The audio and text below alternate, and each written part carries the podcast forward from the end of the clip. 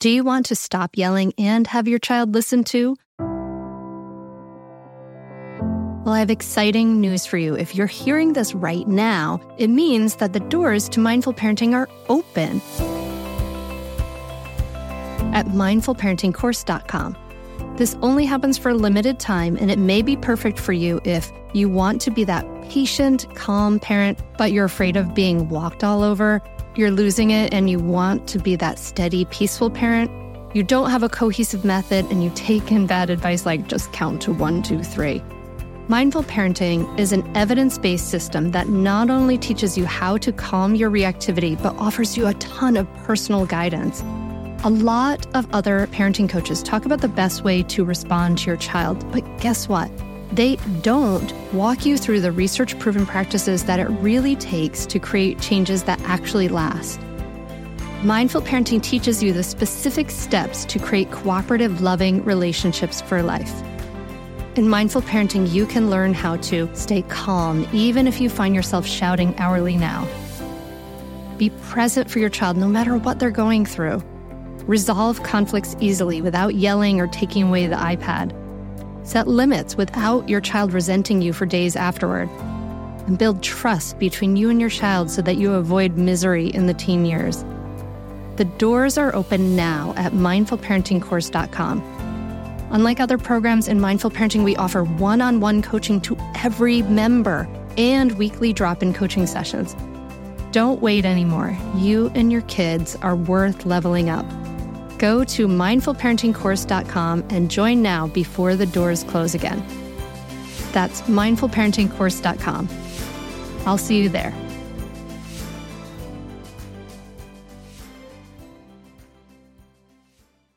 It's not that one needs to opt out of modern life. It's, it's simply the fact that we need to question it and give what is right at the right time. We need, in a sense, to be sentinels. We need to stand at the gate of our family life and let in what we're comfortable with and hold out what we are not. You're listening to the Mindful Mama podcast, episode 205. Today, we're talking about simplicity parenting with Kim Payne.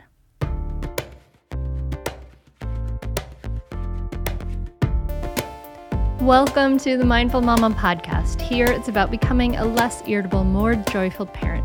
At Mindful Mama, we know that you cannot give what you do not have. And when you have calm and peace within, then you can give it to your children. I'm your host, Hunter Clarke-Fields Mindful Mama mentor. I help smart, thoughtful parents stay calm so they can have strong, connected relationships with their children. I've been practicing mindfulness for over 20 years. I'm the creator of the Mindful Parenting membership, and I'm the author of Raising Good Humans, a mindful guide to breaking the cycle of reactive parenting and raising kind, confident kids. Welcome back, dear listener. I am so glad to be in your ears. So glad to connect with you. And if you're new, welcome, welcome, welcome. I'm so glad you're here. This is a very special conversation. I'm actually re releasing a conversation I had with one of my favorite authors, Kim Payne, from June uh, 2017. And we look at how highly stressed kids actually look like refugee children in terms of stress and the way our lives are with too much, too fast, too young, kids feeling overwhelmed. And um, and it, this is a really powerful episode, so much so that it was way back in episode 74. I want to re-release it, and I want you to look for, you know, the evidence of how kids are struggling with the amounts of the stress response in them. We talk about, you know, Kim has some really maybe controversial ideas about screen time. And we talk about how to simplify and and how that you know, the amazing positive effects that has on kids how how brothers and sisters play better together with fewer toys pretty interesting so some different things to really take in in this episode before we dive in i want to let you know that I would love to connect with you IRL in real life. I'm going to be doing a few um, in person events that I would love for you to come to. If you are in the New Jersey, uh, maybe New York City area, I'm going to be doing an amazing workshop, a morning for moms. on Saturday, February 22nd. And I'm also going to be holding my own spring retreat in March. So I don't have the details for the spring retreat yet, but you can find the details for the um, the New Jersey Morning for Moms event at mindfulmamamentor.com slash resources. And um, if you're on the mailing list, it comes, it'll be in the Tuesday newsletter, loving kindness letter. So make sure you're on the mailing list for that and other events that are going to be happening and all kinds of things are going on. And, um, and I know you're to love this episode. So enjoy, dive in. Would love to hear your takeaways. Um, hit me up at Instagram if you have some, and uh, and let's dive into this episode with Kim Payne. So, welcome. I'm so glad you're here today. I'm talking to Kim John Payne, and I'm so excited to talk to him because Kim is the author of Simplicity Parenting. And I was just checking the book because it was published in 2009. And by way of introduction to Kim, I just have to tell you well, welcome, Kim. Let, first, let me just say that. Thank you.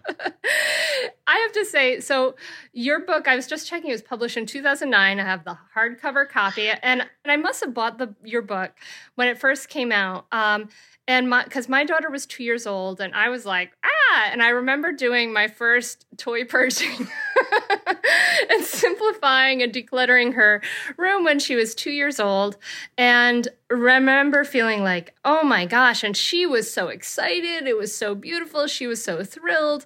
And then i was so taken by your message of the book that i um, i ended up leading a book club several times on simplicity parenting at the montessori school where I was volunteer, where my daughter was going. I had to do some volunteer hours, so I did that by leading book clubs of simplicity parenting, and it's just an incredibly life changing book. And for Kim, this and you can uh, correct me if I'm wrong, but it seems like simplicity parenting has just taken off. It sort of has a life of its own. You have trainings and a website etc so um, welcome to the mindful mama podcast kim. Tell us about how did this how did simplicity parenting come about and and what were some of the problems that you were seeing in the world that that led you to to do this work yeah, it was um, unusually uh, young age when I was. Um, uh, I volunteered actually to work in various war-torn areas and difficult areas that were experiencing a lot of problems in Southeast Asia when I was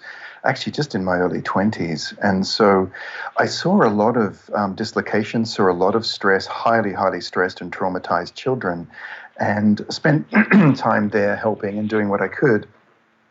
And then um, became more and more interested in how one could help very, very stressed and traumatized children. So I moved to the to the west. I moved to London, and and did some um, postgraduate study. And I set up a little um, counseling practice um, as well on the side. And through the door came children who looked just like the children in the Thai Cambodian refugee camps or just like in the slums of Jakarta.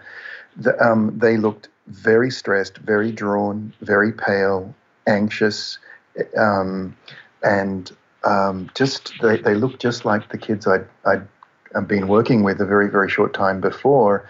Only these kids, they looked like wartime kids and, and it was a huge puzzle actually. And um, the more I, I, thought about it, and I, it was a difficult thought um, actually. Um, it was wasn't an, it wasn't an easy one, Hunter, because it was a little bit overwhelming. Because I, I, I thought, well, how could this possibly be? You know, um, but I came to think of it as the undeclared war on childhood.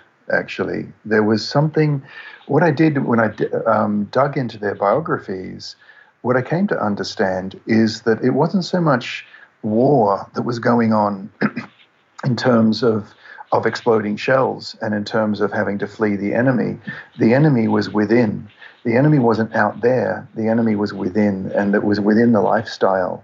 And the more I help these children and parents simplify and balance their lifestyle, the, the, the, the, the more these children return back just to being their quirky selves, just their lovable, regular selves.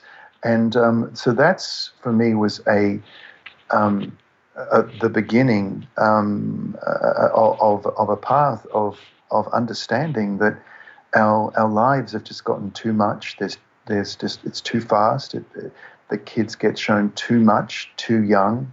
It's too sexy. Um, it, it's um, it's just overwhelming our kids. And so, yeah, I guess the rest is history because I've spent the last 30 years um, from that point on um, helping uh, families and also training, helping train coaches and real grassroots movement in being able to understand the power of less. So, it when you when you talk about this idea that there's too much and too young and everything's overwhelming our kids my, the question that comes up for me is that like we are in this culture right? Like we're embedded in this culture where every restaurant has you know tv screens going and everybody's on their phones all the times etc so when you were in that position of seeing those children, I mean, granted, it was probably a little bit different then and, and maybe even less then, but seeing, seeing these children, what I'm wondering is like, sir, you, you know, you're like a fish in the water. so how do you see, how do you, how do you see that this is the problem versus something else? Well, it's because of because of the overwhelming studies, that, um, the, the, the, evidence that studies are coming out with now. It's not just, you know, it's it's really interesting that, um, you know, back in the um, mid '80s when I was working with this, and earlier actually, um, it was um, it was a little bit counterculture. You know, saying this kind of stuff was counterculture now you can hardly pick up a magazine, a newspaper with something about the overwhelm of kids. Screens overwhelming them, the pressures of high stakes testing, the No Child Left Intact Act. Um, you know, you you um, it's everywhere. So this has become it's become a question on so, that so many people carry around with them, and I guess where simplicity parenting has blossomed so much in so many countries around the world. I think there's like 31 translations of the book now, and we have approaching a thousand coaches just about on every continent in the world. Um, and soon where we'll be joining that with a simplicity parenting discipline and guidance coaching training. They're simple little trainings. It would well, it would be ironic if they were complicated. um, but it's really just to be a grassroots listener and facilitator of bringing parents together. It's not a therapeutic training, but um, the the um, now now that that quiet voice that hang on, this is out of whack, something is wrong, um, has grown as the pressure has grown on kids parents often, you know, just got that feeling of, hey, something is wrong. None of us had to cope, or very few of us had to cope with anything like what our kids have to cope with nowadays. And it's and, and no matter how many how many times people say to us, school, particularly school folk, um, say to us, well, it's just the way things are. It's just the way it is. Our gut instinct says, no, no, it's actually not. So the, the voice that I raised many, many years ago, which I, I must confess was, I, I, you know, counterculture. It was felt to be a little strange, particularly through the affluence of the late 80s to the mid 90s. It was like, great, you know, we're, we're doing so well. Let's get, let's more, and more, and more. You know, I, recently a very dear friend of mine who's an evolutionary biologist did a, ran, ran some figures for me because I asked her. I said to her, you know, our uh, so many of our kids are, are, are really um, struggling with the amount of adrenaline and cortisol in their systems, and and particularly dopamine as well, pleasure. Just because of screens, we're wiring our kids to only motivate when it's pleasurable, which is a really big worry because um, uh, the learning studies have it just recently said, which was one of the biggest studies ever conducted, 55,000 kids by um, Brandeis University and the um, National Institute of Mental Health. The um, found that the number one uh, uh, uh, factor in in children's uh, study uh, success and later success in life was grit, was grit and determination and staying with something when it was a problem, even though it was uncomfortable. Now, you put that right alongside um, the fact that we're wiring our kids uh, to be pleasure centered through dopamine release, which is um, very much you know a thought out process with with um, TV, um, video game developers, and so on. Uh, and we're raising a, a, a, a, group of kids who they're going to struggle to succeed if grit is the most important determination of whether kids can actually succeed in life. And that's that's just common sense, right? When you've got a problem and you keep going at it. Well, but the kind of pace of life we've got, on one hand, it's stressing our kids with adrenaline and cortisol, fight or flight, and on the other hand, it's it's wiring them for pleasure, and, and that is a very dynamic and difficult cocktail when that's going on. So so quite often. Um, um, you know, when I'm when I'm out, you know, in the world, as I often, very very often am doing workshops and so on, I'm actually um, there'll, there'll, usually be a dad or two who'll just say, "Hey, that's just the way the world is now. It's just the way it is." And you know, you've got to get your kids on screens. You've got to get them into all these um, programs. You just, it's a fast life now, and that's you know, if they're going to succeed, that's the way it has to be. And and actually, I think it's just the opposite it's exactly the opposite. Um, otherwise, why did Steve Jobs not have screens for his kids? When he was asked why he didn't have screens for his kids, he answered he he wanted them to be um, he wanted them to actually be um, innovative. He didn't want them to passively stare at someone else's innovation. If we want to have kids that succeed, you see, simplicity parenting is all about setting kids up for success because when we allow them time to play, time in nature, time to work it out with siblings, just time to have connection with families, we establish a base camp. You know, we just establish a base camp for life. And we allow them to develop grit, determination, problem solving. All that is, is done when we give kids the space to do it. It's not done with endless clubs and classes and screens and toys and just being otherwise we end up with kids who have this really false sense of entitlement and also a passivity of spirit. They just expect to be served. And we all want to raise kids with a spirit of gratitude not with that sense of entitlement. That worries every parent I want to tell you about a great podcast that you should check out, especially if you ever deal with any school system, which you probably do. It's called Understood Explains. This season of the show is hosted by teacher and special education expert Juliana Urtubey, and it's all about how to navigate individual education plans, also known as IEPs. And this season of Understood Explains covers topics like how to tell if your child needs an IEP and busts common myths about special education. So I checked out the episode on the difference between IEPs and 504 plans because my daughter Maggie uses a 504 plan and it was really, really helpful. It went over all the differences, which one's better, how to get them, different myths and what your rights are, all kinds of different things that you should understand if your child may need extra help in education through an IEP or a 504 plan. The tone is super helpful, friendly, and smart. I highly recommend you check it out. To listen to Understood Explains, just search for Understood Explains in your podcast app. That's it. Understood Explains. We are supported by Mysteries About True Histories, affectionately known as Math Mysteries About True Histories. It's a weekly show full of time travel puzzles, hidden equations, history, and lots of laughs. I highly recommend this podcast. It's really wonderful, especially if you have kids like around like six plus, but it can totally be enjoyed by the whole family. So I listened to the episode, The Pirate Queen, and you're just dropped right in the middle of the action. People are fighting, there's a sword fight. And then these kids, they've gone on a time travel mission and they have to solve problems in the midst of it. And it really just like exemplifies everything we support here at Mindful Parenting. You know, kids who are adventurous, doing things on the world, they're capable. And then they do things like they have to do math, they have to think critically, they have to code break and pattern solving and all this great stuff. Beyond just the Pirate Queen episode, which I highly recommend, episodes transport listeners to moments in history too, like Pythagoras, ancient Greece, the era of the Aztecs, Sir Isaac Newton's England, and more.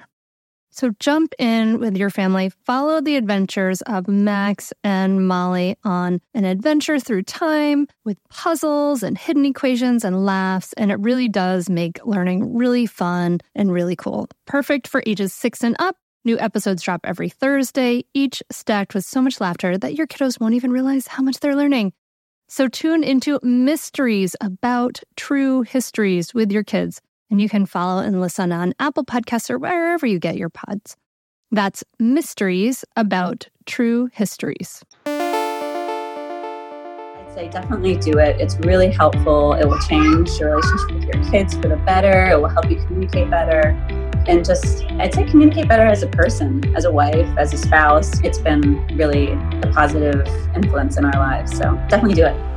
I'd say definitely do it. It's so worth it. The money really is inconsequential when you get so much benefit from being a better parent to your children and feeling like you're connecting more with them and not feeling like you're yelling all the time or you're like, why isn't things working? I would say definitely do it. It's so, so worth it. It'll change you. No matter what age someone's child is, it's a great opportunity for personal growth and it's a great investment in someone's family. I'm very thankful I had this you can continue in your old habits that aren't working, or you can learn some new tools and gain some perspective to shift everything in your parenting. Are you frustrated by parenting? Do you listen to the experts and try all the tips and strategies, but you're just not seeing the results that you want? Or are you lost as to where to start? Does it all seem so overwhelming with too much to learn? Are you yearning for a community of people who get it, who also don't want to threaten and punish to create cooperation? Hi, I'm Hunter Clarke-Fields, and if you answered yes to any of these questions, I want you to seriously consider the Mindful Parenting membership. You'll be joining hundreds of members who have discovered the path of mindful parenting and now have confidence and clarity in their parenting. This isn't just another parenting class. This is an opportunity to really discover your unique, lasting relationship, not with your children, but with yourself. It will translate into lasting, connected relationships, not only with your children, but your partner too. Let me change your life. Go to mindfulparentingcourse.com to add your name to the waitlist so you will be the first to be notified when I open the membership for enrollment. I look forward to seeing you on the inside mindfulparentingcourse.com.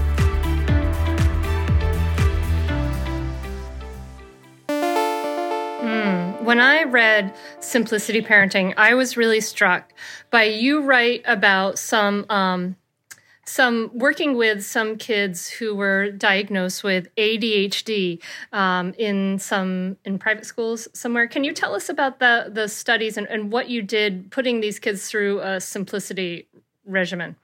Yeah, yeah, private and public schools. The um, what we did is is is that we took a cohort, a large cohort of kids um, who were diagnosed with ADHD, both um, inattentive and hyperactive, and um, we um, uh, um, to start the program they had to be you know Ritalin or Adderall, whatever, free.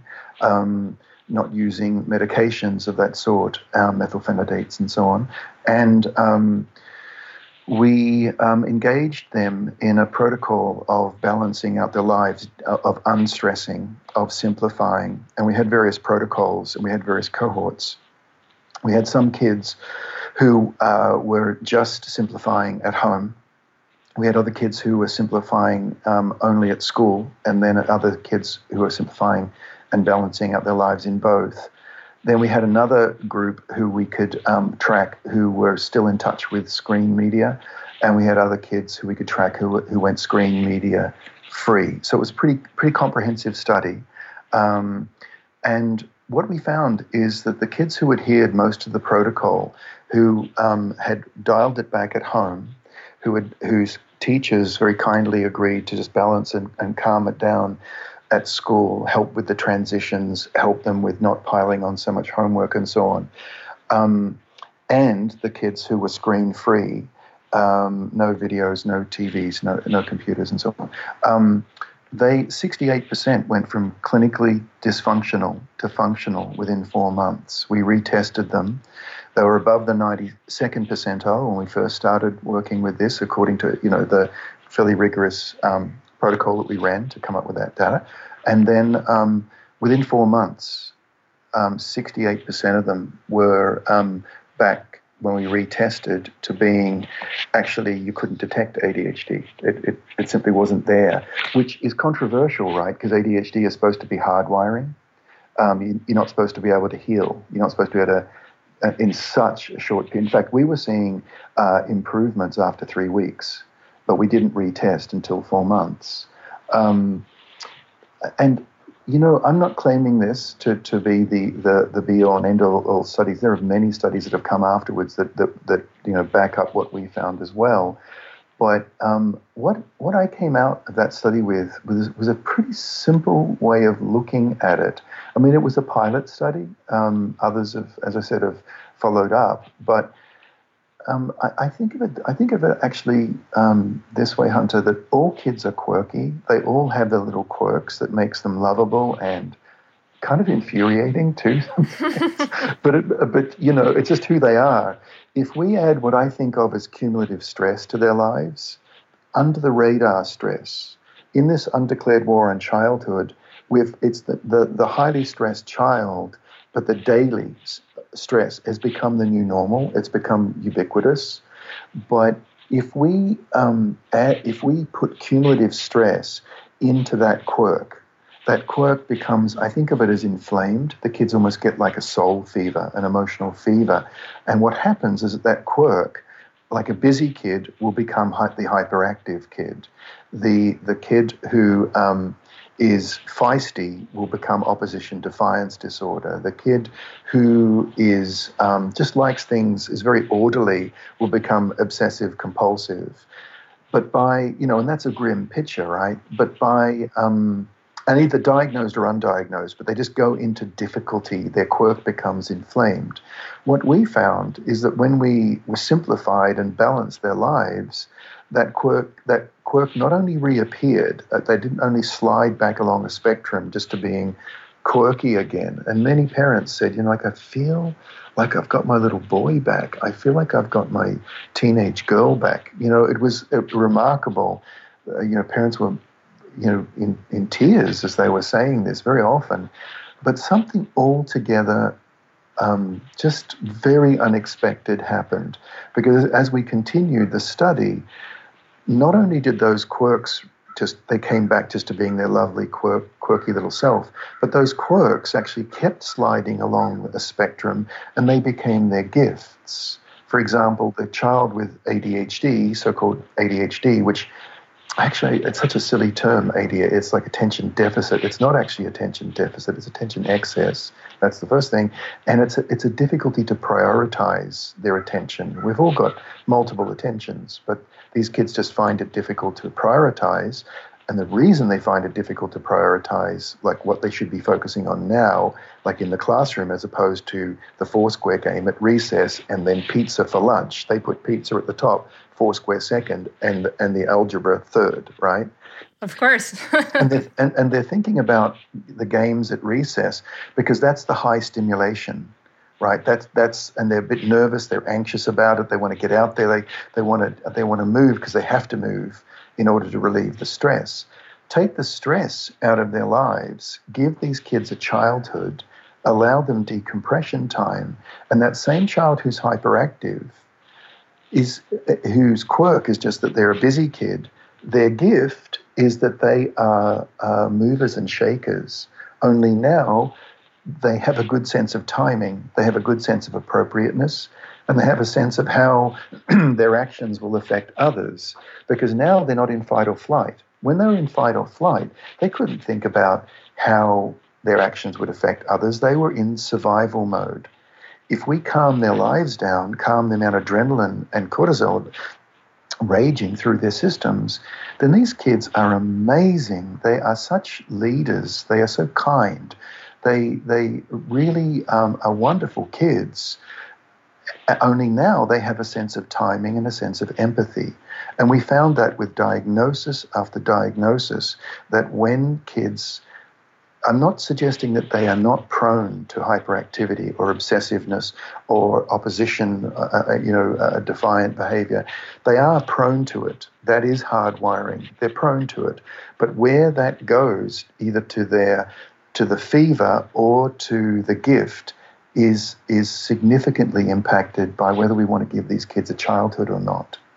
Mm, I love I love that idea of giving giving them a childhood, and it's interesting because you talk about that fight, flight, or freeze response in the children, which is something I teach to moms and parents in the mindful parenting course about how when we are in those that you know that lower brain stress response, that it literally cuts off access to the thoughtful um, creative, imaginative parts of our brain, you know, that prefrontal cortex. And of course, it's the same in kids. But it's interesting that it's this is not because our kids are in a horrible environment. This is because we are on purpose stimulating our kids.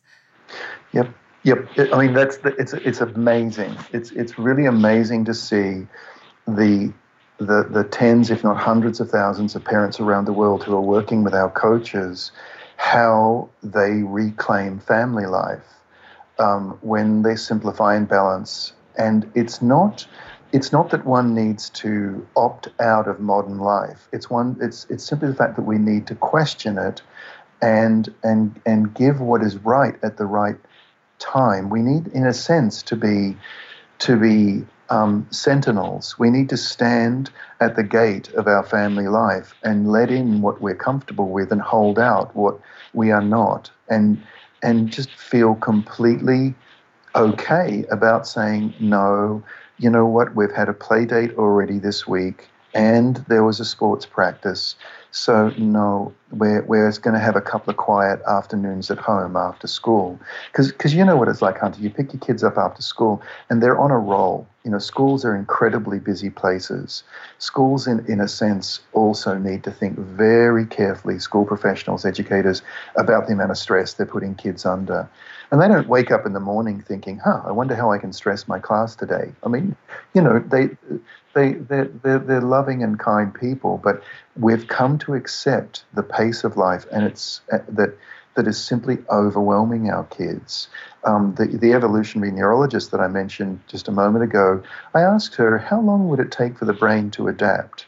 If, um, if we were to cap adrenaline, adrenaline, cortisol, fight, flight, freeze, and actually flock as well. That that tendency to to to um, develop cliques at school. Um, um, how long would it take until the until, as you mentioned, the frontal lobes, the neocortex? Um, how um, how long would it take for that to kick back in and not have the amygdala hijack the the the, the base brain? the reptilian brain hijack. I think of it like the like the lizard mm-hmm. king. You know, um, how long would that take until we could actually a child could cope with that, given the normative data that we have available? And she went away. And she's a very very thoughtful person, um, a long long time tenured professor, and she came back saying, "Well, you, you know, we as we both suspected, the brain would adapt, but um, given optimal um, uh, environment, it would probably take about 900 to 1200 years. so, so, so we've got we've got nine to 1200 years ahead of our kids' ability to deal with all this stuff. We have gotten so far, and like, why? Why have we done this? Well, it's it's it's a it's multi-layered, but I tell you what, a really big part of it is marketing forces that have just have just drawn us into wanting more and more and more.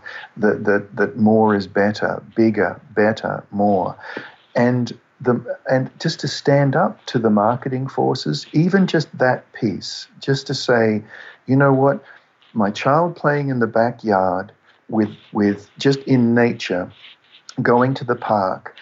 um, messing around the, the stream, the creek, I would, you know, I'm going to, and not buying them anything to do that, just having them find and construct things out of nature.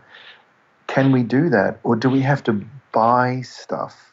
And, and more and more parents are deciding to let children self construct, let, let children just have that decompression time and let them I talk about be be bored. I don't know if you recall that. Oh in, yes, yes, absolutely. do you? Did you try it out? Oh, of course. In fact, that's I. You know, I talk to my the my moms that I coach and I teach about. You know, that's good. It's good to let your kids be bored, and it's important. My my girls. You know, I, I use your line, Kim, that I love that you wrote in the book. Um, Something to do is right around the corner, and you know that that's a great line. So in Simplicity Parenting, Kim writes, say something to do is right around the corner and just repeat it like a broken record. And I swear it works. It's lovely. And they get annoyed at me, but I'm like, whatever, just go. Well, you know, when your kids come to you and say, we're bored, you know, and if you've got two kids like you and I have, the, the little one will poke her head around the behind out from behind the big one and say, yeah. Yeah. And, and, and yeah. And, um, and, uh, you know, my response to it is, like you said, oh, oh dear. Well, something good is just around the corner. Or as since the book was written, one mum actually said to me, I, uh, "What I say is when the children say we're bored," and she says, "You may be." She gives them permission. You may. Yeah. That's fine by me. Yeah. Yeah. That's yeah. okay. And usually within, uh, um, and I set the stopwatch on this, and I asked a bunch of our early coaches to do this as well. And we found usually between 20 and 30 minutes of boredom. And by the way, separate them. um, uh, and creativity breaks out. And creative, creativity breaks out that lasts for between two to three hours. Yeah. Now, trust that with turning on the TV because they're bored. You see, that doesn't last for three hours. There's arguments that start up, the kids just zone out, there's no creativity. That's that's where um, that's where just allowing children to be bored. And one of the things that um, myriad parents have said is that when that 20 to 30 minute thing is only at the beginning. After you um, practice this for a month or two of just giving your kids the gift of boredom, um, then what happens is that that time comes down and down and down to in the end it doesn't need 20 to 30 minutes at all for them to find creativity they don't even come to you in the first place and um, and so the children start to have a life of their own and we don't need to be continually engaged as unpaid edutainers of our kids amen right? amen right? And then, and then we can get on and and and have a life as well, you know, um, as opposed to being at the beck and call of our kids, or when they grow up later, to be like unpaid Uber drivers, you know, just taking them from here to there to here to there. Um, it's it's very part of the the the the, the piece that um, that I very much want to support is not so much that kids have space for life, but also parents have space for their lives. Uh, I'm working on a new book at the moment um, called uh, Being at Your Best When Your Kids Are at Their Worst. And it's a book about emotional self regulation. And a really big part of, of, of feeling good and feeling centered when our kids are, you know, have lost their way a little bit um, and are pushing your buttons and are complaining and whinging, a really big part of that actually begins way earlier than that moment. It begins by having space in our own lives as parents. And one of the ways, one of the fast tracks to getting space in our lives as parents is to give our kids space. I mean, it's it's a little bit ironic that giving and wonderful, but giving our kids space um, actually results in us having more space.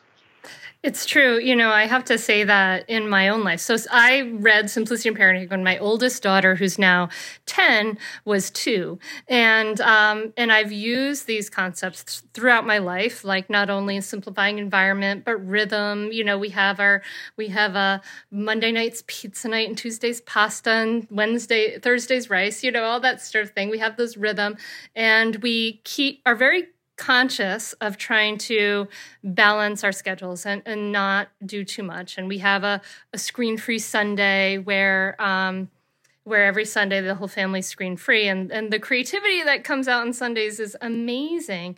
Um, but I do have to say also that now that my girls are older, they are very they do. They have their own lives and i have my life and we share our lives together. It's beautiful but they have stuff they're doing. I don't have to be you know taking you know entertaining them all the time etc absolutely.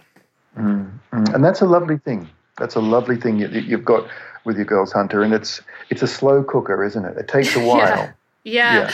yeah you need to have some some resilience in in the beginning. But so let's talk about some of the ways that people can simplify. Um, sometimes i think it can be a little bit scary but i think just taking bit by bit is uh, very helpful. And i think some of the most uh, appealing ways to simplify for parents is in the stuff right? Is it definitely in the stuff? And i and so we talk about um, I've talked about simplifying our, our kids' stuff, and and uh, my daughter was two, so I had the lovely opportunity to like get rid of the plastic talking, beeping things. I had this wonderful excuse. You gave me this great excuse to give me this stuff that my they flowed into my house endlessly, and um, and it was really um, really amazing. And I was totally, like I said, I was completely scared the first couple times I decluttered my daughter's spaces and every time she would come back like she was in this this little preschool and she would come back and she would just be like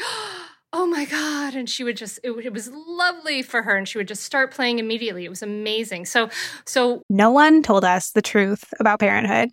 Why? This is the podcast everyone needed before they had kids because now that those little ones are here whew, there is a lot to unpack I'm Rachel Shepardota, and I am your host for the podcast No One Told Us, where we tell the truth about parenting and let you in on all the stuff you really should have known about before having kids. I am the founder of Hey Sleepy Baby, but this podcast is so much more than sleep. We'll be diving into all the topics that you really care about and need to know while you do your best job raising those adorable, tidy humans. Our goal is to just make you feel less alone and less overwhelmed. There are so many things that no one tells us before becoming a parent, and I think that we should really pull back the curtain on becoming a first time or second time mom or dad to share the good, the bad, and the ugly. We'll have a little education, a little fun, and a whole lot of heart that goes into each and every episode. So join me and our amazing guests each week to hear us talk about what no one told us. Hi there, I'm Andrea Owen, self help author with 19 translations of my books, global keynote speaker, and life coach. My podcast, Make Some Noise, has been serving up self help in a simple to digest way for the last decade. The topics brought in each episode are practical and easy to implement around topics such as working through fears that keep you stuck, different modalities of therapy, managing your negative self talk, and more. We bring you guest experts, solo episodes, and I even coach listeners on the air around relatable struggles. I also do my best to weave my sense of humor into some heavy topics because let's face it, life can be pretty hard and it's so much better when we can have some fun while walking through our challenges. Whether you're seasoned in personal development or just starting out, Make Some Noise podcast will help you become the best version of yourself, the person you're proud of when you look in the mirror and show up in your life. Simply search Make Some Noise with Andrea Owen wherever you listen to your podcasts what about the stuff? Why should we simplify stuff? I think we've got a pretty good idea about that already but and and where can parents sort of start with that if they're feeling nervous? Well one of the one of the things um, and again not just my uh, uh opinion which might be interesting but relatively boring it's it's like what is the feedback from thousands and thousands of parents who have who have simplified you know their environments simplified stuff books toys clothes harsh uh, cleaning uh, uh, materials, fluids, um, harsh lighting. What's you know when you simplify the environment, um, what's what's what's what's with that? Why do that? Um, one of the things that a lot of parents have found is that when they simplify for example, as you were mentioning with toys, the, uh, uh um, because I started counting the amount of toys because back um, when my when I had a more expanded private practice, I still do have a private practice, but it's a I keep it pretty small these days because I'm traveling and writing so much. But the when um, back in the days, I used to actually go into people's homes for a day from wake up time to bedtime, spread over a month. You know, otherwise it would be a bit overwhelming for the kids. But I'd visit for two or three hours at one time of the day, two or three hours at the other time of the day, and I was actually called Doctor Trash Bag. It was a it was a very unfortunate nickname, but the um, the reason is I had a couple of big industrial trash bags with me because one of the suggestions I'd often make is that I'd go into to children's, I'd walk around the house, their playrooms, um, usually the playroom, if there was such a thing, or the bedroom, um, uh, had a ton of toys, but most of the toys were in the high traffic areas like like family rooms actually, and I'd count them, and the and the average um, American kid has about 500 toys. Oh my um, god! On the low side, 200, uh, and it gets up there around 500. And that means the, the 3,000 piece Lego set counts as one. right? It's just, it's, it's, it's, like, a, it's like a plastic uh, a molded plastic tsunami. And the um, when we start to get rid of those toys, because imagine if you've got two or three kids, it's just it's it's scary how many toys there are. And I'd have this big black plastic bag, and we would start putting them in, like the ones you mentioned, all the exploding plastic, beeping, annoying, from the unrelenting gifting in laws, from the naughty uncle, you know, all the all the things that just uh, the, the, more expensive they are, the quick more quickly they break. Usually, the more annoying they are, and the um, and so into the bag they would go, and um, then we'd be left with maybe oh, it was usually about thirty to forty, sometimes fifty toys, usually less, and we would get some boxes and um, and make a toy library. Make a clothes library, make a book library, um, just make libraries, put them away in the boxes, and then cycle them in and cycle them out. Now, some parents have asked me, well, do I do this with my children and give them the choice and all this sort of stuff? And I, um, you know, I, my answer is, well, depends on your level of masochism, actually. No, no, no, you don't. Um, but you're really, really careful not to throw out the ones that are very dear to them um, of course, those are the ones that are kept. Now, in all these years, and it's, it's getting on almost three decades now where parents have been doing this, um, there's only been a handful of times when there's ever been pushback, and usually that's because the parents made a mistake um, with throwing out one particular toy that was very dear, or there's been a, a, a deeper emotional issue um, going on. Um, but it, tens of thousands of parents have done this, and the kids will come back just joyful because now they um, they've got actual toys to play with. It isn't like they're just surrounded in this bewildering uh, sea, this ocean of what do I do? Now their play can become directed.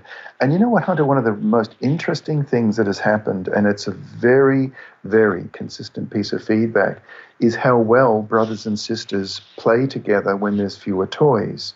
And the parents have said to me, you know, that is so weird. We thought that if we had fewer toys, they'd fight over them. But the but the um, the answer lies in the neurology. It lies in the brain science, in the kid's brain activity. When you have two things, number one is fewer toys, and number two, toys that are passive. In other words, toys that the child has to activate rather than push a button and the toy activates itself. When you have a, a, a child who needs to um, act, activate, you know, just like a, it's a, it's a big blanket. It's a it's a clothes horse, um, a clothes you know a drying rack. Um, and some some big blocks and some just stuff that you've got to actually get busy and do something with. Otherwise, it's just a big blanket sitting on the floor. You've got to do something. When you have to do something, and you've got fewer, and there's two or three kids, what it does is it activates the limbic system in their brain because the creativity um, fires in the um, and activates the limbic system, and the limbic system is a part of the brain that's responsible for partly for cooperation and collaboration.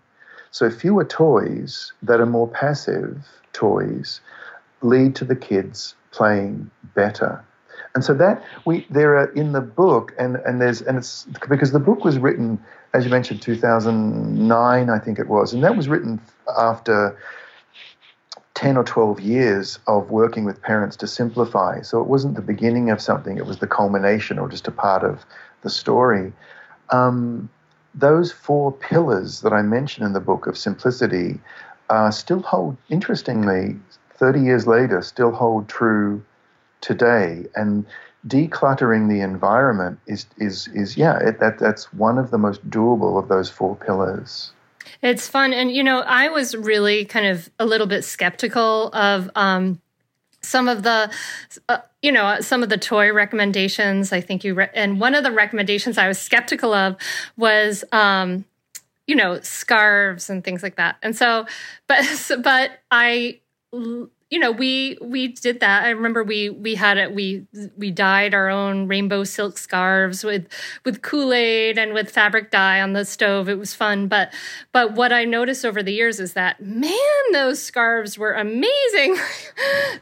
Those scarves they loved those scarves. The scarves were everything. Like of course they were superhero capes and things like that but they were also like they would tie to each other and they would make chains and then they would use them structurally and then they would be, you know, they would be skirts, they would be hair, they would be the the top of a building, they would be out, you know, pulling the wagon outside. I mean, they really became everything. It was quite. But, but you know, Hunter, I've got to say, fast forward um, to these years later when your girls are bigger, and you mentioned that they're now got a really good degree of autonomy, right?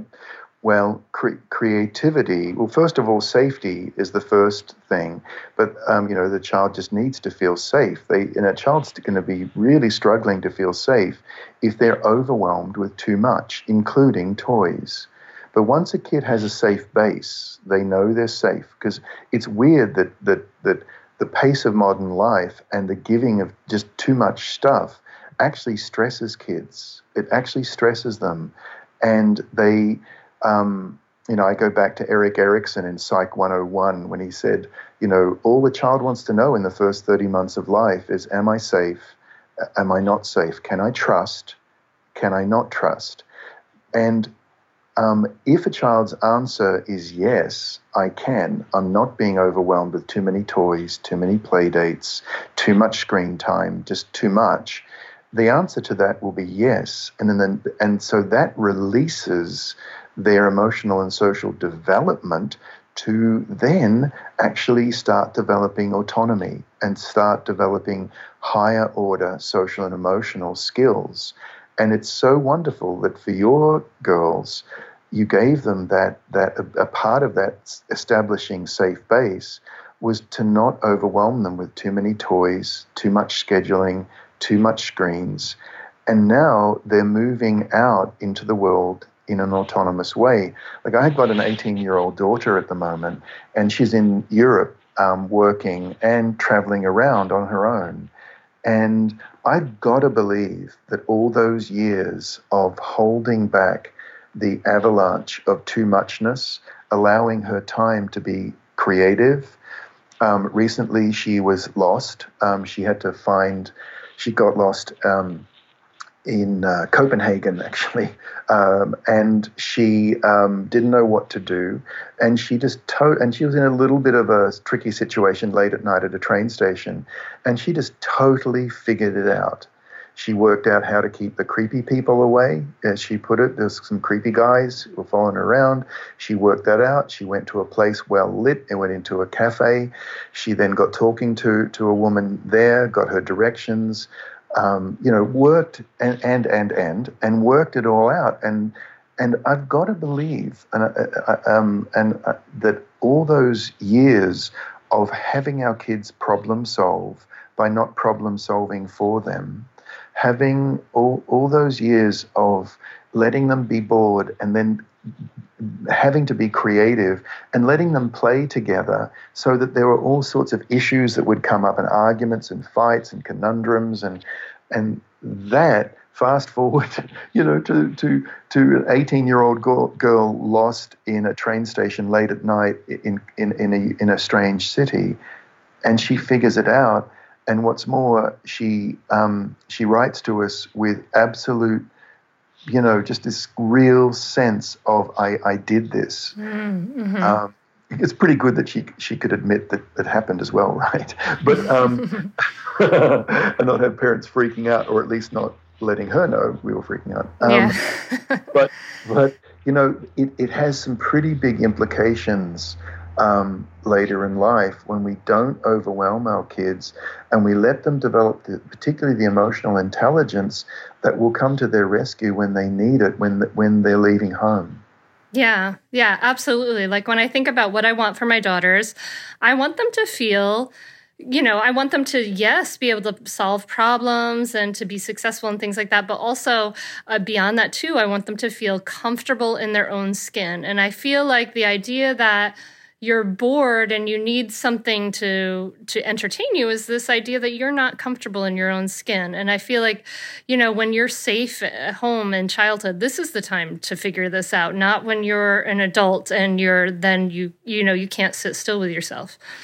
Well you know i watch um uh i watch a lot of kids now particularly young kids who are who are really struggling to to actually be comfortable in their own skin because they're getting messages largely through screens. We've put the most one of the most powerful tools ever invented by humankind in the hands of children. Um, we it's a, like a 25 year unregulated social experiment that it frankly is just not going at all well, and what they do is they get sold a bunch of ideas about how you've got to be, how you've got to talk, what you've got to do, how you've got to posture, how you've got to, you know, be, and they and and they conform to it. And they um, and what worries me about that is I know screens are creative, but they're someone else's creativity. And so what happens is that kids end up wanting to go with the crowd in order to be accepted they have to talk a certain way, wear certain clothing, buy certain $150 sports shoes. They have to do all this stuff in order to be popular and in order to be. Now, that following the crowd, you know, if, if you teach kids and you put screens in their hands that over and over are incredibly good at telling them they need this stuff to be popular you put screens in young kids' hands that sell them that idea. How can we possibly blame them if at 15, 16, 17 they start following the crowd into some pretty dark places like drug use and so on? We have trained them to follow the crowd if we allow them access to screens when they're young and and and not establish in a sense, as parents, we want them to follow what I think of as the true north of our family values, not the magnetic north of toxic pop culture. And yet, as an adult, how can we be authentic talking to our you know, future teenagers about, about not going along with the crowd when we have trained them to go along with the crowd? Mm-hmm. Now, you're in Simplicity Parenting. You recommend no screen time before sort of seven, and I and I find that I find that's the place where it. I feel like it uh, we I have some pushback against that because you know in my own life I've had I guess I've been a little bit counterculture in that I haven't had a TV since I was 18. We but you know my husband is a, a programmer and he makes music. He makes electronic music, and he has had my daughter, my oldest daughter. He taught her some like programming and typing things when she was pretty like three years old. There was a programming thing, and they've there's a lot of real creative work that you can do on screens, uh, like making music. There's a lot of incredible music making stuff, and um, you know, like writing songs, and also all the there's incredible programming stuff. So I wonder what you think about that that world of really creative um, the way it's you know that tool aspect of the screens yeah you know for me screens are like dessert. They should only be eaten after a healthy nutritious um, long long year, years long meal of family connection. There's there's i've no problems with screens but the problem I have, and it would be it would be silly to be anti-screen in a certain sense, even though the the um, study after study after study, and you only have to do the most basic search, web search um, on the screen, to um, to find the neurological inhibiting forces in screens. It's it's basically damages our kids' brains and um, it prevents myelination. And the jury is utterly, utterly in about that. Um, so there's that piece to it. But my worry with screens is is not so much anti-screen only. It's I'm passionately pro connection, and I'm pro for very simple connections, and all these connections take time. The first connection is that I'm passionately pro a kid's connection to nature and to play. And screens affect that. They affect play. Again, research is just, all this is for me observationally based, anecdotally based, but solidly research based. Um, the second one, I'm pr- passionately pro kids having friends, real friends, not friending. So, not on social network, but real friends where they have to work stuff out with the joy of friendship. But frankly, frankly, friendship's difficult too. You know, the, the anguish of friendship. You just can't click and unfriend someone. Um, and the third one is uh, I'm passionately pro, obviously, pro connection to family. And family life takes time and it takes it's very slow to develop the values and screens present a you know for every um, little like we can claim oh but they do these creative t- things on screens and they absolutely do for very short periods of time but then we've opened the door to another whole youtubing social networking world that is that now is no longer a tool it's it's it's actually controlling them rather than controlling it because kids at a young age don't have control over their impulses. They, we know that. Little kids just don't. And when we flood them with dopamine, we, it's, it's, a, it's a really difficult hormonal cocktail. It's a very difficult brain um, cocktail that we're, we're sending their way. But it takes time. Family takes time. And screens, you know, the Kaiser Family Foundation study into November 2015 um, found that the average American 12 to 18 year old now uh, is exposed to seven and a half hours of screens per day, and that doesn't include school use time. Wow. And that figure now has gone up to nine and a quarter. Oh we, my God. See, see, I've heard this a lot, Hunter, uh, uh, and forgive me, but I've heard a lot that we do this little creative thing together with our kids on screens. And we do, and, it, and it's wonderful, it's no problem. But that opens the door to a bunch of other stuff because kids don't know how to self regulate. And even if we do try and regulate it, it leads to a bunch of arguments and I tell you where the line gets crossed is that when we give them their own screens, because kids are pretty basic. You know, if if I have a screen, if I have a phone, and my um, and my 12 year old daughter or son wants to look something up, I have no problems handing them the screen, and we'll look up um, that thing they needed to know about, you know, ele- elephants in the Serengeti for a school project. I have no problem, but it's my screen and I take it back. after the use. Kids are basic. Whose whose screen it is is really, really basic. And if there are any parents listening to this podcast with very young children who are teetering on the edge of do I buy this or do I not, my advice is to is to not, but have it be yours, and then you have control of it.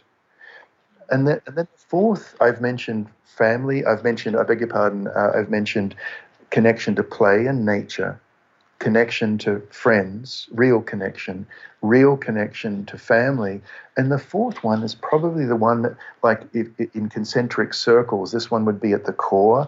And if you imagine a sort of a rippling of a pond and those ripples right to the middle, is connection to self, is really knowing your values as opposed to pop values, being comfortable, as you mentioned, in your own skin.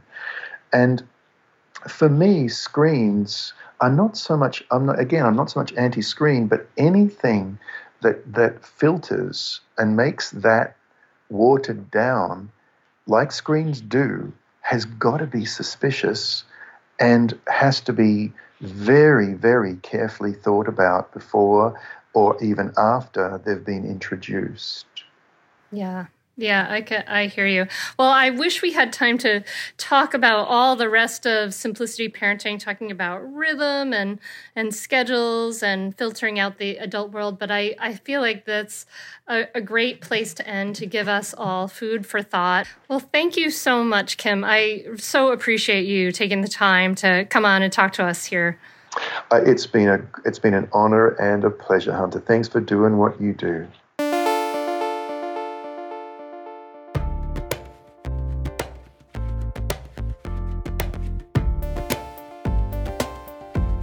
Thank you so much for listening. I love talking to Kim, and his Simplicity Parenting is an amazing book that is really, really helpful. I highly recommend you get it. We talk about some of these ideas in Mindful Parenting in the membership. We bring in some of these ideas and encourage you to simplify in Mindful Parenting. Um, but it's fascinating, isn't it? Like, ah, oh, you know, the, t- just talking a few years ago about the screen time, and now we know even more. And I love just this idea of being pro nature, pro family connection, pro real friends and and taking time and slowing down. We really, really need that. It's so, so valuable. So I hope you enjoyed it. Please let me know if you did. Share it around if you found it valuable. Um, let me know on Instagram if you found it valuable. I've been loving those stories people are tagging me in. That's so lovely. Um, yeah, amazing. And don't forget, I'm going to be um, hanging out in real life and February 22nd at the um, Morning for Moms workshop. You can find out about that at mindfulmamamentor.com slash resources and uh, get tickets for that. I'll be talking along with some other amazing folks that you'll be excited to see. And uh, the spring retreat is coming up. So when I have the details, I will let you know about that. But the best way to be up to date on all of these things is to be a part of the mailing list. Go to mindfulmamamentor.com and sign up. Um, and another great way, by the way, if you are enjoying the Mindful Mama podcast and you want to support it, those reviews and everything, all those are great. Um, and if you've been enjoying raising good humans, leave that Amazon review. That's so, so, so, so important still we're hoping for for more of those amazing Amazon reviews because it makes a huge difference in getting the book out. So if you have are reading the book, have read the book, please leave that Amazon review. It makes such such a big difference um, to everything. So that's all I think I got to say as far as announcements and things. I hope that you know for me it is like wintertime and you know my birthday's in winter but it doesn't make it any like less kind of gray and and ugh, out for me. And you know i know that my connections with you um, when i get to get these amazing connections with the listeners really really lifts me up. So i lean towards what i'm appreciating and what i'm valuing. And i hope if you are feeling the gray days and uh, that you will lean towards what lifts you up and continue to Remind yourself what you appreciate, what you value, what, what you're grateful for. And I'm grateful for you. And I hope that this episode has fa- given you some real value and so given you some food for thought in your life. Um, please don't let it be make you shame and blame yourself. Just offer yourself, you know, food for thought and and um, and compassion and love and all that stuff. I'm uh, I'm feeling that for you anyway. All right, I'm wishing you a beautiful, beautiful week, my friend. Next week, I am so excited to uh, give you an amazing interview with Sharon Martin on how to combat perfectionism. So, so valuable. So, look in your in your you know podcast listening device or in your inbox next Tuesday, and I will see you there. Thank you, thank you so much for listening, my friend. Namaste. Hey there, I'm Debbie Reber, the founder of Tilt Parenting and the author of the book Differently Wired. The mission of Tilt is to change the way neurodivergence, whether that's having a learning disability, having ADHD, being gifted, autistic, or some combination of all of the above, is perceived and experienced so differently wired kids and the parents like us raising them can truly thrive. On the Tilt Parenting podcast, I get to talk with authors, therapists, educators, and parenting experts who are committed to this mission. I ask the questions my listeners are most curious about when it comes to supporting our kids. And in turn, my guests share strategies for challenges, out of the box ideas for navigating school, best practices for therapies, tips for advocating, and so many thoughtful insights on what it really takes to help our kids grow up feeling seen and respected so they can create awesome lives for themselves. I know that raising a differently wired kid can feel overwhelming and isolating, but I promise you, you are not alone, and it can feel so much better. If you're on this parenting journey, come listen to Tilt Parenting. Together, we can shift this paradigm and show up for our exceptional kids with hope, possibility, and joy.